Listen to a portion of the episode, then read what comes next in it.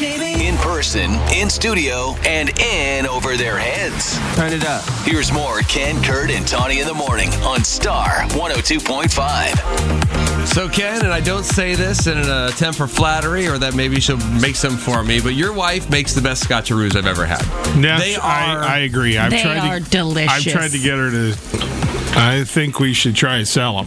I, think do. I, I I think you'd actually No. have a great money making thing. They because are- everybody who ever has them says that. So yes, People say there's- that about my grandma's pumpkin bars too. Ooh, I wish they? to try those too. yes, I'll have yes. to get her to make. Yeah. I have the recipe, but it is not the same. No, there's something about Ken's wife. They- They're they're so good. Like I, I'll stop in a grocery store and I'll see them in the little plastic container and go, "Oh, Scotcheroos sound good." And we'll get them from time to time.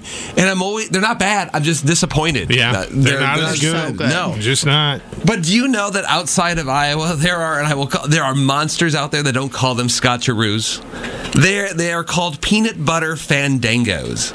I don't like that. Scotcheroo. I think part of it is because the name. The name Okay, Scotcheroo those aren't- sounds fun. It sounds good. But Those aren't peanut- the same thing to me. I think. Well, what's a peanut butter fandango? well, I just mean like a s- I guess everybody's different. To me, a Scotcheroo was more butterscotch flavoring this has than got- peanut butter. Yeah, Well, this they have peanut butter both fan- in 'em. I know Yeah. it's in there. I absolutely understand that, but to me, they always had. Actually, the first time I had a Scotcheroo, it was Cheerios, It was Cheerios. and I know that sounds like blasphemy, but it's actually I love it. Hmm. no, there's. The, I've seen those variations. Because yeah. the Cheerio holds, I mean, at first holds a little bit more crunch than the Rice Krispie does. Okay. Because of its density, I would assume. All right. And I kind of like that. But it's de- Interesting. Hmm. delicious regardless. But Rice But the- Krispies are the- the- usually. whoever made it, those Cheerio ones. They still Yeah. call them Scotcheroos. I Yes, assume. yes. Yeah.